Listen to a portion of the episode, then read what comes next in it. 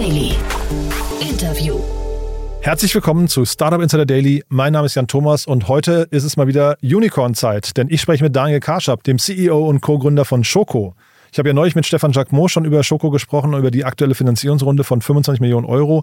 Da haben wir so ein bisschen gemutmaßt, wofür das Geld wohl gebraucht werden könnte, weil Schoko zeitgleich verkündet hat, sie brauchten das Geld eigentlich gar nicht, haben es aber trotzdem genommen. Ja, und zum einen haben wir natürlich darüber gleich gesprochen, aber wir haben auch über diese ganze tolle Reise gesprochen von Schoko, die wirklich sehr außergewöhnlich ist. Wie gesagt, das Unternehmen ist mit 1,2 Milliarden bewertet, hat das Who is Who der internationalen, vor allem US-VCs an Bord, wirklich ein krasses Line-up und hat auch ansonsten wirklich sehr, sehr viel Rückenwind. Von daher freut euch jetzt wirklich auf ein ganz tolles Gespräch mit Daniel Karschab, dem CEO und Co-Gründer von Schoko. Startup Insider Daily. Interview. Sehr schön, ja, ich freue mich zum zweiten Mal hier. Daniel Karschab, der CEO von Schoko. Hallo Daniel. Hallo Jan, freut mich auch sehr. Vielen Dank, dass ich hier sein darf. Ja, cool. Wir haben vor anderthalb Jahren ungefähr, glaube ich, zum letzten Mal gesprochen, August 21. Und jetzt musst du mal erzählen, seitdem ist wahrscheinlich bei euch viel passiert, ne? Ja, also ich glaube, seit, seit August 21 sind wir wahrscheinlich mittlerweile dreimal so groß. Wir haben in der Zwischenzeit ähm, mit der UK ein neues und neuen und sehr wichtigen Markt für uns gelauncht. Ähm, ich glaube, wir haben seitdem wahrscheinlich so ungefähr 150 Millionen Euro geraced, also konnten seitdem auch weiterhin stark investieren in unsere Expansion und unsere Technologie. Also es ist ja ist einiges passiert. und für die, die euch jetzt gar nicht kennen, erzähl doch mal ein paar Sätzen, was Schoko genau macht. Genau. Äh, was wir machen, wir digitalisieren das unser Schritt Nahrungsmittelgroßhandel. Das heißt wirklich all dem, was passiert zwischen Nahrungsmittelproduktion äh, und, ähm, äh, und dem Konsumenten. Das heißt, ob das der, Gro der, der Großhändler ist, ähm, das Restaurant ist, ähm, der Einzelhändler wie der, wie der Supermarkt ist, ähm, all die ähm, beziehen und verkaufen Nahrungsmittel auf Choco. Mhm. Und also das klingt ja erstmal nach einer sehr, sehr ähm, äh, interessanten Position, die ihr euch äh, geschaffen habt. Ne? Aber ist die verteidigbar? Ist das, ein, also ist das so, man kommt da einmal rein, gewinnt einmal so ein Restaurant und so weiter und ist danach dann für immer drin? Also bauen dann quasi Restaurants ihre Prozesse um euch äh, auf oder ist das trotzdem dann von Monat zu Monat so ein, so ein äh, weiß nicht, äh, Bangen und Zetern, dass man vielleicht auch wieder rausfliegt? Ja, ist, ich glaube, das ist ein interessanter Punkt. Im Wesentlichen gibt es da zwei Aspekte. Ich glaube, das erste ist, dass natürlich das Produkt gut sein muss. Ja, das heißt, wir können jetzt irgendwie nicht nur sprechen darüber, dass man äh, mit uns irgendwie mehr Umsatz macht oder sowas, sondern, sondern unser Produkt ist wirklich ein Workflow-Produkt. Das heißt, es nutzen Leute jeden Tag genau wie WhatsApp. Also unsere Engagement Metrics sind nicht, sind nicht weit weg von Social Media wie, wie Instagram, Facebook. Ähm, und das heißt, es ist wirklich ein Produkt, das einfach viel besser ist als der Status quo heute in der Industrie. Man muss sich so vorstellen, wie, äh, wie bestellten Restaurants alle Zutaten, die sie brauchen jeden Tag, wie kauft ein Einzelhändler ein. Und dann strich es so, wenn ich jetzt ein Koch bin, dann koche ich bis ungefähr 10 äh, Uhr abends, dann mache ich die Küche sauber und dann setze ich mich hin und dann rufe ich meine Lieferanten an. In Deutschland habe ich durchschnittlich sechs Lieferanten, in UK sind das schon äh, 15, ähm, in Spanien sind das, schon, sind das schon 17 und setze mich eben hin und ich rufe einen nach dem anderen an und spreche ihn aufs Band. Und sage, hallo, ich bin Daniel, ich bin der Koch von dem Restaurant, und unsere Kundennummer ist 1, 2, 3 und ich brauche 20 Stangen Sellerie und 15 Tomaten und ein halbes Kilo Zitronen und leg auf. Und in dem Moment denke ich mir, habe ich eigentlich gerade Zitronen bestellt, ja oder nein? Und es ist halt eine Voicemail, ja, richtig auf dem Anrufbeantworter, richtig wie vor 50 Jahren. Das, so funktioniert die Industrie. Sie werden jedes Jahr äh, Milliarden an Tonnen Nahrungsmittel eingekauft und verkauft. Und auf der anderen Seite ist halt ein Großhändler, ja, das ist ein Großmarkt. Jede größere Stadt hat eigentlich im Prinzip einen Großmarkt, da stehen verschiedene Händler. Und die beginnen normalerweise so um zwei Uhr morgens zu arbeiten und dann hören sie eben das Band an. So, und dann ist jetzt der Daniel am Telefon. Ähm, der ist erstmal schon mal schwer zu verstehen. Ähm, dann hat er irgendwie Zitronen bestellt. Okay, aber was für Zitronen meint er denn jetzt? Will er irgendwie die gute Flugware aus, aus, äh, aus Spanien, will er die nachgereiften, die vielleicht ein bisschen günstiger sind und der auch Tomaten bestellt und will der eigentlich Ochsenherztomaten oder Kirschtomaten? Also das ist sehr prone to error und sehr manuell. Ja, das heißt, in Deutschland bestelle ich wie gesagt bei sechs Lieferanten äh, jeden Tag und ich bestelle durchschnittlich 50 Produkte. Das heißt, als Koch sitze ich da einfach eine Stunde und mache das. Und als Lieferant sitze ich natürlich auch stundenlang und tippe dann die ganzen Sachen manuell ein. Und der gesamte Prozess wird für uns sozusagen automatisiert. Und wir gehen auch noch weiter. Ja, das heißt, wir helfen auch einem Restaurant, ähm, dein Inventar zu kontrollieren, wie viel die überhaupt ausgeben, wie rentabel das ist. Ähm, bei Restaurantgruppen gibt es natürlich auch, ähm, ist es wichtig, dass die gesamte Gruppe weiß, was passiert in jeder einzelnen Filiale, was wird da eingekauft, wie viel wird da auch weggeschmissen an, an, an Nahrungsmitteln, die eigentlich benutzt werden können. Und für den Lieferanten sind wir ein sehr weit fassendes Tool. Ja, das heißt, er managt ähm, auf, auf Choco die gesamten Kunden. Ja, das heißt, ich habe jetzt als Kunde, wenn ich jetzt Lieferant bin, habe ich als Kunde zum Beispiel eine, eine Pizzeria. Also die Pizzeria bestellt bei mir Tomaten, aber vielleicht noch nicht Basilikum. Ähm, das zeigt mir Choco an. Oder ich kann sehen, die Pizzeria hat bei mir über die letzten drei Jahre immer Tomaten, Basilikum bestellt, aber seit drei Monaten bestellen sie keine Tomaten mehr. Was ist da los? Ähm, ich kann all meine Orders matchen. Also so ist ein gesamtes Workflow-Tool für alle Transaktionen, die so im ähm, Nahrungsmittelgroßhandel passieren. Das ist das Erste. Ähm, sozusagen, warum Choco sehr sticky ist ähm, und warum wir auch sehr große Kundenzahlen aufschalten können. Das heißt, als Beispiel, jedes, jedes dritte Restaurant in Paris nutzt Choco. So, und Paris ist einer der wichtigsten Foodmärkte der Welt. Und das Zweite ist, ähm, du hast halt starke Netzwerkeffekte. Denn wenn man darüber nachdenkt, es gibt halt einen Lieferanten, sagen wir mal einen Gemüselieferanten, der sitzt jetzt, wir sind jetzt gerade in Berlin, ja, das sitzt irgendwo außerhalb von, von Berlin und beliefert 500 Restaurants in Berlin regelmäßig mit Obst und Gemüse. So, der Lieferant kommt zu Choco, dann folgen dem Lieferanten alle ähm, dessen Kunden, heißt die ganzen Restaurants kommen auch auf Choco, die bestellen dann über Choco bei dem Lieferanten.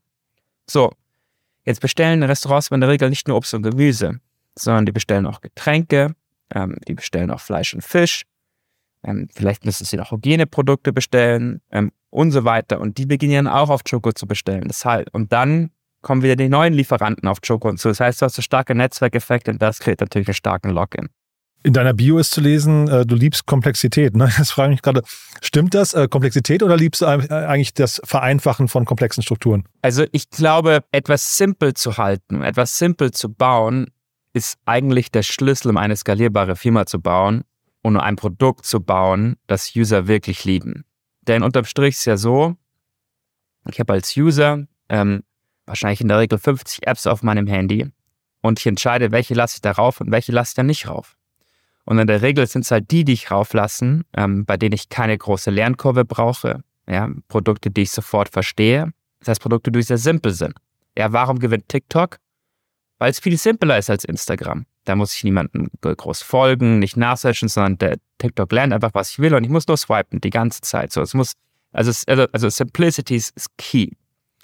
Das gleiche auch in Prozessen intern in der Firma, ja. Das heißt, umso selbstredender jeder Prozess bei uns ist, umso einfacher findet sich ja äh, jeder, der bei Choco arbeitet, zurecht. Umso schneller können neue Leute, die uns joinen, ähm, sozusagen Choco erlernen und bei Choco ähm, Wert, Wert kreieren. Das heißt, Simplicity ist schon, äh, ist schon echt der Schlüssel und man darf das aber nicht äh, verwechseln mit irgendwie Banalität oder Einfachheit. Meistens ist so, so Simplicity eigentlich das, das Schwerste. Ähm, etwas simpel zu bauen ist meistens die schwerste Aufgabe von allen wenn man sich jetzt diese ganzen Akteure anguckt ähm, in, in dem äh, Restaurant-Food-Segment, äh, also hast du die Restaurants, dann hast du die Großhändler, hast du gerade genannt, dann hast du wahrscheinlich Zwischenhändler noch in irgendeiner Form. Du hast aber auch gerade die Lieferanten da mit irgendwelchen äh, eingeflogenen Zitronen genannt, ähm, also die, die Produzenten.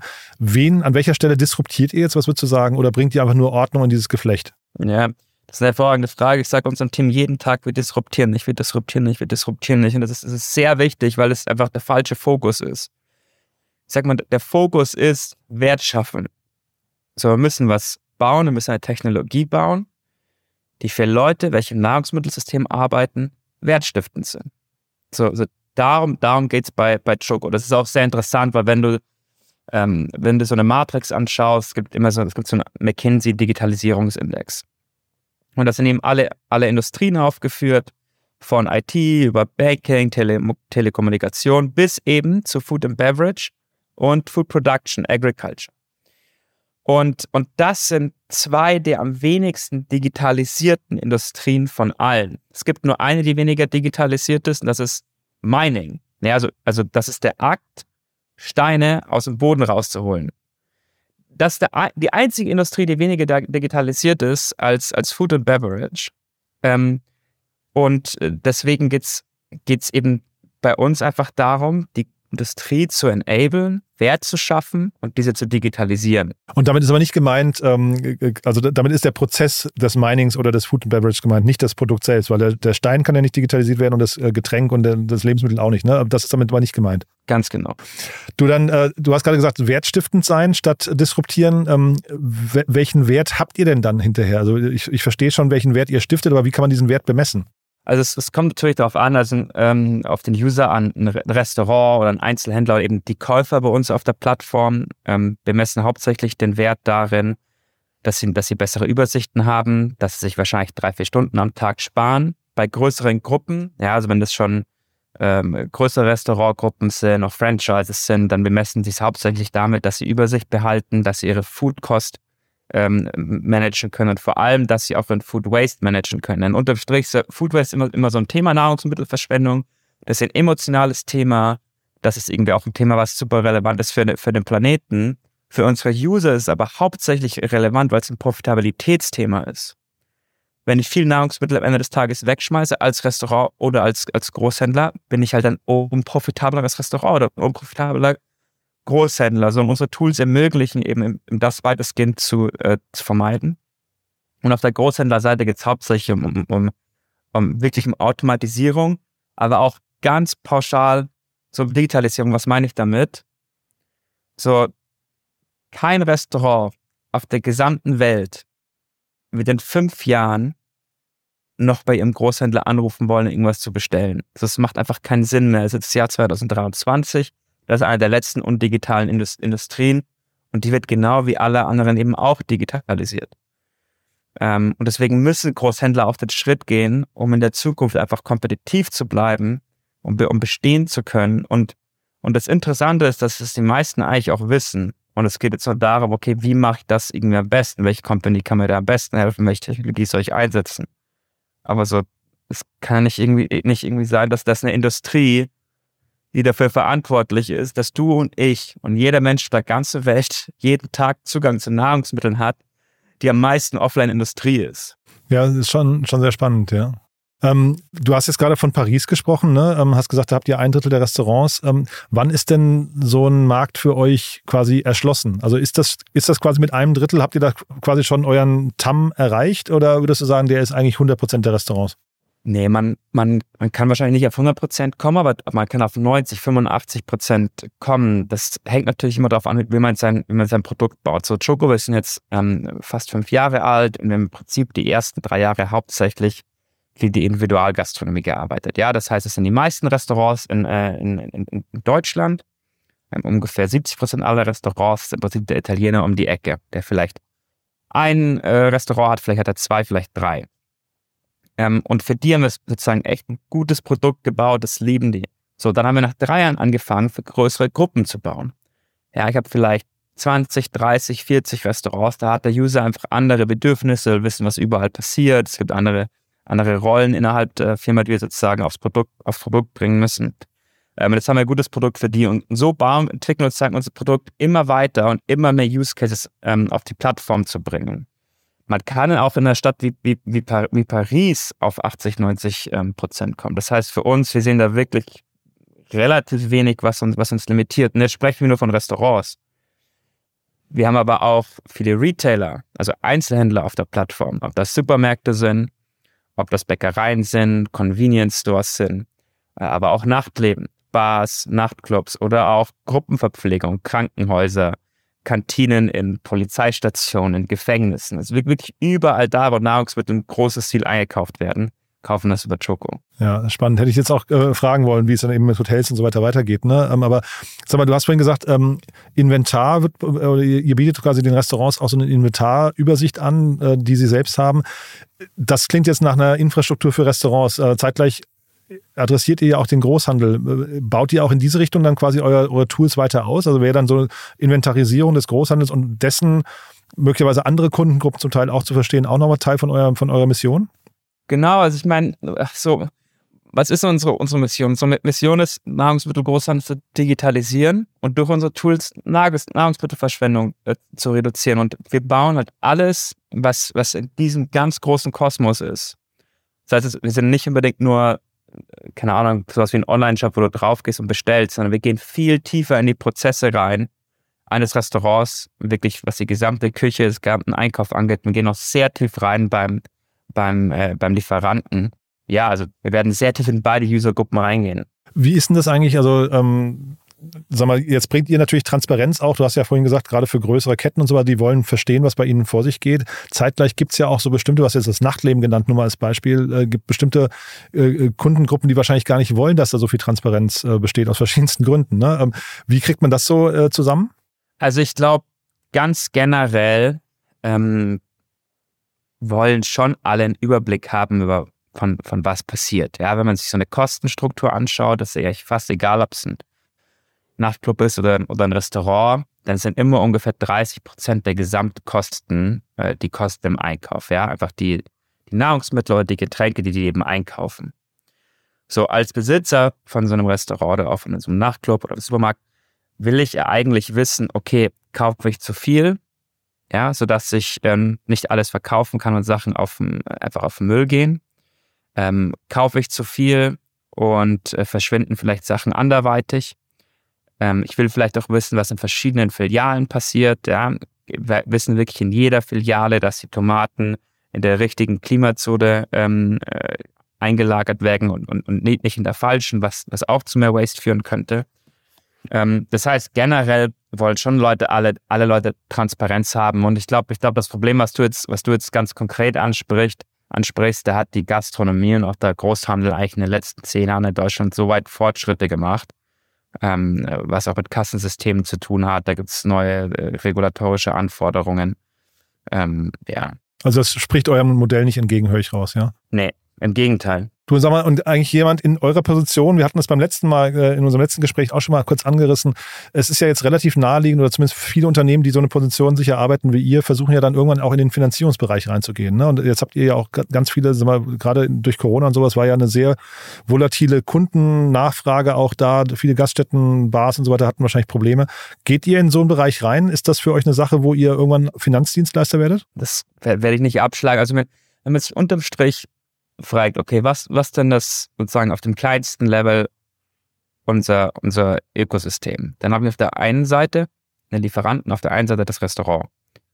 Zwischen denen passieren unterm Strich drei Dinge. Das erste ist, ähm, eine Bestellung wird ausgeführt. Ja, ich brauche zwei Tomaten. Das zweite ist, eine Lieferung wird ausgeführt. Zwei Tomaten werden geliefert. Und das dritte ist, eine Bezahlung wird ausgeführt. Drei Tomaten werden bezahlt. So, das ist natürlich in gewisser Weise unsere Product Roadmap. Ja, denn nur dann, wenn wir eine holistische Experience an unsere User bringen können, ist es halt eine gute und, und, und echt digitale und echt einfache Experience. Und nur wenn wir alle drei Punkte enablen, ähm, wird der User, erst dann wird der User es wirklich lieben. Und deswegen ist natürlich das schon auch auf der Roadmap. Mhm. Ja, total nachvollziehbar. Du, dann lass uns mal kurz über die Runde sprechen. Das ist ja der Aufhänger unseres Gesprächs heute. Ähm, äh, also erstmal vielleicht spannend, ihr habt eure Bewertung, zumindest die, also die jetzt kommuniziert wurde, hat sich nicht verändert, vor allem nicht negativ verändert, was ich jetzt in dem Umfeld gerade hätte mich das nicht gewundert, ne? Auch wenn das gerade so klingt, du hast ja äh, auch erklärt, wie erfolgreich ihr seid, aber es wäre jetzt wahrscheinlich keine Überraschung gewesen, wenn da auch ähm, möglicherweise so ein kleiner, ein, ein kleiner Kratzer in die Bewertung gekommen wäre. Zeitgleich habe ich gelesen, ihr brauchtet eigentlich gar kein Kapital, habt trotzdem welches geholt. Wie, vielleicht magst du das mal alles kommentieren. Genau, also wir haben jetzt noch 25 Millionen äh, Euro geraced, wie du, wie du gesagt hast, auf der gleichen Bewertung äh, wie, die, ähm, wie die letzte Runde, ungefähr 1,2 Milliarden ähm, Euro. Und ähm, wir haben die Runde geraced, unterm Strich, weil wir die Möglichkeit dazu hatten. Ja, wir haben das Glück, dass wir ziemlich starke Investoren ähm, auf unserem Cap-Table haben, ja, ob das jetzt irgendwie ein Insight ist oder, oder, oder ein Bessemer oder ein CodeU. Das, das ist halt einfach ein sehr starkes, sehr starkes Setup. Total. Und mit, mit das Beste, glaube ich, in Deutschland, muss man sagen. Ne? Also jetzt mal Gratulation an der Stelle nochmal kurz dazu. Das ist wirklich schon der Hammer, ja. Äh, äh, äh vielen Dank. Also, das wissen wir zu wertschätzen als Choco. Wir sagen uns aber als, als, als, als Choco auch immer sozusagen, das ist nicht das, mit, mit auf was wir stolz sein können oder mit was wir uns ruhen können, sondern bei uns geht es halt darum, wie viel Wert können wir unsere User schaffen. Ja, das ist natürlich schwerer zu quantifizieren und abzukürzen, aber äh, verstehe das natürlich auch. So, und, und wir, sind, wir sind sehr nah mit, mit unseren, unseren Investoren. Ähm, und ich glaube, wenn, die haben halt gesehen, okay, äh, da kann man halt noch mehr machen. Wir sind noch in großen Märkten vertreten, ja. Äh, USA, Deutschland, Frankreich, UK, Spanien, das sind, das sind alles große Märkte. Ähm, und umso mehr Geld wir haben, umso, umso mehr können, können wir auch, auch investieren, vor allem ins Produkt und vor allem auch in Geschwindigkeit in der, in der, in der operativen Expansion. Ähm, und, und deswegen haben wir das Geld genommen. Und, und das ist für mich aber eine, eine, das ist fast schon eine Prinzipienentscheidung. Weil unterm Strich ist es ja so, als Startup ist die Chance darauf, dass du erfolgreich wirst, geht, geht gegen null. Okay. Aha. Ja, wenn, wenn, wenn du anfängst. Und im Prinzip geht es die ganze Zeit nur darum, diese, diese Wahrscheinlichkeit, ähm, Erfolg zu haben, diese Wahrscheinlichkeit zu bestehen, zu erhöhen. Mit allem, was wir tun, geht es nur darum, die Wahrscheinlichkeit, Erfolg zu haben, zu erhöhen. Und mehr Geld zu raisen, erhöht halt diese Wahrscheinlichkeit. Und deswegen ist es eigentlich unabhängig von irgendwelchen konkreten Plänen und unabhängig von all den konkreten Dingen, die wir mit diesem Geld machen werden, geht es halt immer nur darum, die Wahrscheinlichkeit zu erhöhen, ähm, unsere Mission zu erfüllen. Und, und, und deswegen haben wir das Geld genommen und das ist allgemein auch ein Rat, den ich jedem geben würde. Also take the money. Und das ist aber jetzt nicht, weil man hat, man konnte ja beobachten, ihr seid jetzt auch ins M&A-Spiel äh, eingestiegen. Ne? Also anorganisches Wachstum, ihr habt zwei Übernahmen getätigt schon. Das klang jetzt für mich fast so, hatte ich auch mit Stefan Jacquemot hier im Podcast schon drüber gesprochen, so gemutmaßt, dass vielleicht dann einfach die dritte und vierte irgendwann kommt. Aber das ist nicht, nicht der Plan jetzt unbedingt, höre ich gerade raus. Also ich, ich, ich glaube, wir schauen uns den Markt immer an. Wir reden mit allen unseren äh, äh, Wettbewerbern und wenn das interessante Stars werden wir, werden wir auch wieder zuschlagen. Ich glaube, jetzt konkret die letzte Akquisition, die wir gemacht haben mit, mit Katu war für uns interessant. Ähm, als wir Choco angefangen haben, ähm, hatten wir damals auch als Investor mit, mit Rocket Internet gesprochen, hatten die aber allerdings, allerdings verneint. So, wir als Gründer, wir waren alle drei vorher bei Rocket, wissen, was wir dran haben, wissen auch nicht, was wir dran haben haben gesagt, wir wollen nicht, dass sie, dass sie investieren und, und daraufhin hat, hat Rocket eben vier Copycats von uns gestartet. Okay, krass. Ja, eins in Lateinamerika, äh, eins in Europa, eins in Südostasien und eins in Middle East. Und die letzte Akquisition gemacht haben, das ist das Cartoon, das war eben die Rocket Copycat in, äh, in Europa. Und ähm, ich glaube, wir haben von Anfang an, waren wir, war uns bewusst, okay, wir werden kopiert und wir haben auch noch viel mehr Copycats draus, äh, da draußen. Aber für uns war es halt immer wichtig, uns nur auf uns selbst zu fokussieren. Ja, was müssen wir tun? Was müssen wir bauen? Was können wir tun für unseren User, User, User, User, User? Und nie auf den Wettbewerb. Und, äh, und das hat, hat halt dazu geführt, dass wir halt vielen Wettbewerbern einfach weglaufen konnten. Ja, wir waren nicht distracted, wir sind nicht, nicht irgendwie nervös geworden. Das sagen wir auch jeden, jeden Tag zu uns so. Wir sind immer darauf fokussiert zu bauen und nicht auf unsere, unsere Wettbewerber oder so. Und deswegen konnten wir auch diese Akquisition machen weil die nicht unbedingt teuer waren, dadurch, dass einfach die Märkte gewonnen haben. Heißt aber, ich höre raus, also jetzt der Kontakt zu Rocket steht sowieso, das heißt, da gibt es noch drei, drei potenzielle Übernahmeziele und ähm, klingt aber auch so, als wäre es ein Markt, wo hinterher vielleicht die beste, der beste Service, der beste Player gewinnt. Ne? Also selbst wenn es jetzt vielleicht einen gibt, der den Markt vorher schon mal in USA oder sowas oder Middle East dann schon mal irgendwie erschließt, äh, die bessere, so ein bisschen wie bei LinkedIn und Xing vielleicht damals, ne? Äh, irgendwann kommt halt quasi der, der globale Champion. Wahrscheinlich schon. Also es, es gibt ja diese Netzwerkeffekte, die sind allerdings schon lokal. Okay. Ja, also das ist halt vielleicht das Netzwerkeffekt ähm, so maximal in einem Land. Ähm, aber das war's. Ich glaube, es gibt jetzt keine Netzwerkeffekte, die von Deutschland auf Frankreich überschwappen oder von Europa auf die USA oder so. Das heißt, man muss schon immer bei jedem neuen Markt die einmal hochkrempeln und, hochkrempeln und Vollgas geben. Ich hätte jetzt gedacht, äh, keine Ahnung, so internationale Testimonials wie, keine Ahnung, drei Sterne-Köche in jedem Land oder sowas ist eine tolle Story, die man vielleicht auch von Deutschland nach Frankreich oder umgekehrt äh, transportieren kann. Und, und dann vielleicht auch das Thema Experience, weil so, gerade was du vorhin mit dem Payment sagtest, wäre ja so ein Thema, das kann dann vielleicht ein kleiner lokaler Player gar nicht so schnell äh, etablieren, oder? Also das sind beides faire Punkte, würde ich dir auch zustimmen. Ich würde sogar noch einen dritten hinzufügen. Äh, und, und, und der ist einfach, dass unterm Strich stehen wir alle mit jeder Firma im Wettbewerb zu zwei Dingen. Das erste ist zu Talent. Wenn du das beste Talent anziehen kannst, ist was, das kann nicht repliziert werden. Und das zweite ist Kapital. Und wenn du am meisten Kapital äh, aufnehmen kannst, dann, wie gesagt, dann erhöht das einfach die Wahrscheinlichkeit, dass du erfolgreich wirst. Ähm, und das, das, da muss ich schon recht gehen, das sind natürlich dann schon in, in irgendeiner Weise schon Netzwerkeffekte, die über Ländergrenzen hinaus, äh, hinausreichen. Hm. Sehr, sehr spannend. Und, und zu deinem Ding, Ah, ja, genau. zu, Mhm. Entschuldige, Ja. zu der letzte Punkt, was, was die Erfahrung angeht. Zum Beispiel, was das Launchen angeht. Ja, wir haben jetzt ähm, über 50 Städte gelauncht, sind im Prinzip in, in jeder großen Stadt über die USA und, äh, und Europa. Und jeder Städte-Launch war bei uns immer der beste Städte-Launch. Und ähm, das heißt sozusagen, diese Erfahrung aufzubauen und auch die ähm, äh, einfach die Willingness zu haben, äh, jedes Mal wieder versuchen, es besser zu machen, auch wenn es vielleicht schon gut funktioniert, es kann immer noch besser äh, funktionieren. Das ist natürlich auch was, was, was, einfach hilft.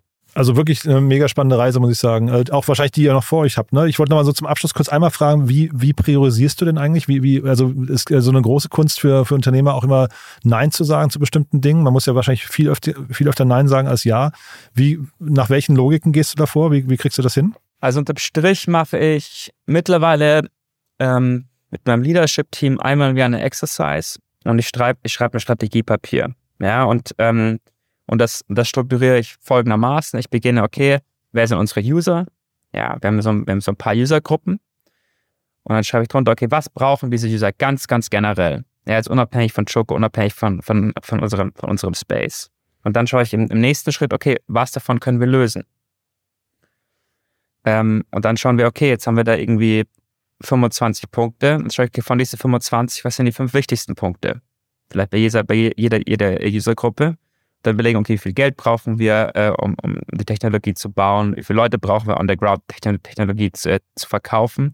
Das heißt, aus, aus sehr qualitativen, wer sind eigentlich unsere User? Was brauchen die? Wird, wird dann Schritt für Schritt ein sehr quantitativer Plan.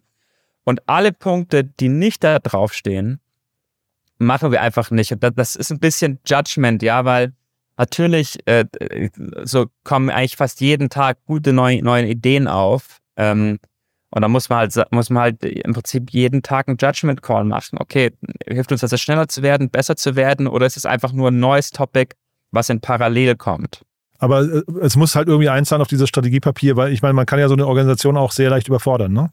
Ganz genau, es muss einzeln auf Strategiepapier. Es ist nichts Paralleles, was vielleicht auch wertschön ist, aber was einfach parallel ist, macht man anders. So wirklich einzahlt auf die Kernstrategie. Mega spannend. Daniel, du dann äh, mit meinen Fragen sind wir durch. Ich würde fast, ich frage dich jetzt nicht, was auf dem Papier, gerade auf dem Strategiepapier gerade drauf steht. Das machen wir da beim nächsten Mal vielleicht rückblickend. Ähm, kannst ja mal bewerten, wie oft man sich hat dann trotzdem ablenken lassen mit neuen Opportunitäten. Ich finde das wirklich immer spannend. Aber äh, Glückwunsch nochmal zu der Performance und zu der Entwicklung. Ich finde das äh, mega beeindruckend, muss ich sagen. Vielen, vielen Dank und vielen, vielen Dank für deine Zeit, Jan. Cool. Bis zum nächsten Mal, ne? Ciao, bis zum nächsten Mal. Servus. Startup Insider Daily, der tägliche Nachrichtenpodcast der deutschen Startup-Szene. Ja, das war Daniel Karschab, der CEO und Co-Gründer von Schoko. Ein mega cooles Gespräch, glaube ich. Ne? Hat, glaube ich, sehr, sehr viel drin gesteckt für jeden, der auch vielleicht nicht im Food-Bereich unterwegs ist und trotzdem ein Startup führt oder gegründet hat oder sich mit dem Gedanken trägt. Ich glaube, da waren sehr viele Learnings drin, wie man komplexe Dinge vielleicht mal einfach betrachten kann. Eine Sache wollte ich noch nachschieben. Ich habe Daniel vergessen zu fragen, ob Sie Mitarbeiter suchen. Das ist ja bei mir immer so eine Standardfrage, die ich eigentlich jedem meiner Gäste stelle. Das ist eben irgendwie durchgerutscht. Aber Daniel hat mir im Nachgang erzählt, natürlich suchen Sie Mitarbeiter. Das heißt, wenn euch diese, diese Reise und Mission von Schoko interessiert, dann schaut euch auf jeden Fall mal die Webseite an. Die sind auf jeden Fall immer kräftig am Suchen. Daniel hat es ja auch gerade im Gespräch gesagt. Talente entscheiden letztendlich im internationalen Wettbewerb, wer dieses Spiel gewinnt. Von daher einfach mal anschauen und gerne auch weiterempfehlen, wenn es euch gefallen hat. Ihr wisst ja wie immer, wir freuen uns immer über neue Hörerinnen und Hörer, die uns noch nicht kennen. Dafür vielen Dank an euch und ansonsten euch erstmal einen wunderschönen Tag. Hoffentlich bis nachher und wenn nicht nachher, dann hoffentlich spätestens morgen. Bis dahin alles Gute. Ciao, ciao.